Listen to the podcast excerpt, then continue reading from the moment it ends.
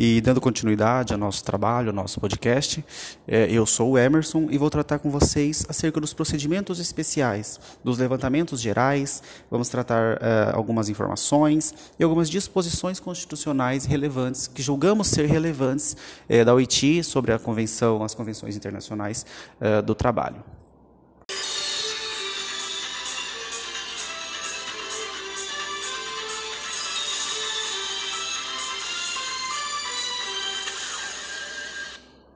Né, a gente vai falar dos é, levantamentos gerais acerca da, das normas internacionais do trabalho. E aí a gente começa levantando uma questãozinha básica. O que são, né, propriamente dito, essas normas internacionais do trabalho? Então, assim, é, resumidamente, a gente pode dizer que são é, instrumentos né, universais adotados pela comunidade internacional que vão refletir valores e princípios comuns sobre questões relacionadas ao trabalho. Né? E é importante é, a gente ressaltar que os Estados-membros podem escolher se querem ou não ratificar qualquer convenção né, que for, for feita. Porém, a, a OIT ela vai acompanhar o desenvolvimento em todos os países, independente se eles ratificaram ou não tal convenção. E, é, de acordo com o artigo 19 da Constituição da OIT, todos os Estados-membros eles devem apresentar uma espécie de relatórios regulares apresentando todas as medidas que eles fizeram para alcançar as disposições né, estipuladas em, tal, em tais convenções e também é, indicar eventuais obstáculos que tiveram, né, que possam ter impedido ou atrasado a ratificação de determinada convenção. E com, por, que, por que esses relatórios? Para que, que eles servem, pra, basicamente, esses relatórios? Com isso, existe um comitê de perito né, da OIT. E esse comitê, ele publica um estudo geral anual detalhado sobre as leis e práticas nacionais dos estados membros, com base principalmente nesses relatórios, onde os estados, é, onde os estados descreveram, né, os obstáculos que tiveram, o que, que impediu eles de conseguir aplicar na prática o que tal convenção determinou. Né? E também é, é, é, feito também esse, esse, esse estudo, ele também conta com a participação de informações coletadas por organizações de empregadores e de trabalhadores.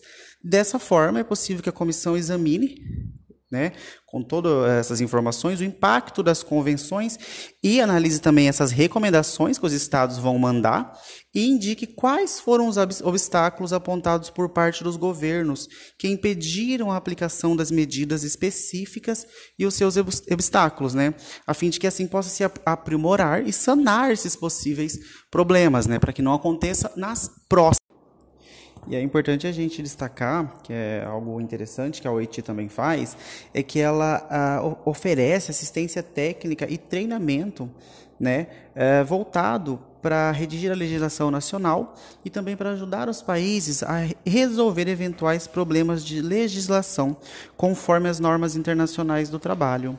Né? Dentre as disposições constitucionais, a gente elencou algumas que julgamos ser um pouco é, mais relevantes e interessantes aqui nesse assunto. E que, que é o artigo 22, o artigo 19, 5e, o artigo 19, 6d e o artigo 23. O que, que esse artigo 22 ele traz para a gente? Quanto à obrigação dos Estados em relatar as convenções ratificadas, né? que é o que a gente falou, que os Estados apresentam um relatório anual sobre as medidas que tomaram para dar efeito às disposições das convenções que é parte.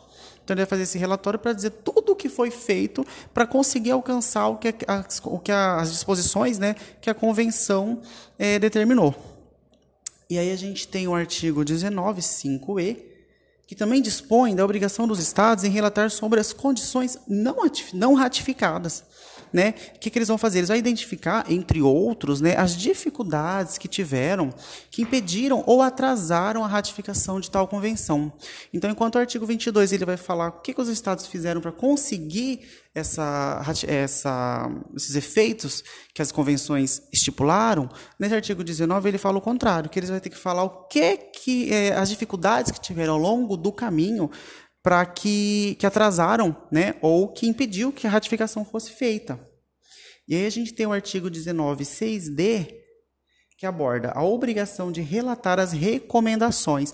Então, depois que eles já falaram o que deu certo, o que não deu certo, eles vão falar as recomendações, né? Onde além de apresentar a recomendação, a autoridade competente mostra até que ponto é o efeito se propõe a ser dado às disposições e recomendações e as modificações de tais disposições, né? Dentro do que aconteceu é, para conseguir alcançar um resultado, eles vão falar o que, que, que pode ser mudado, o que, que pode ser recomendado para que fique mais fácil a aplicação das normas.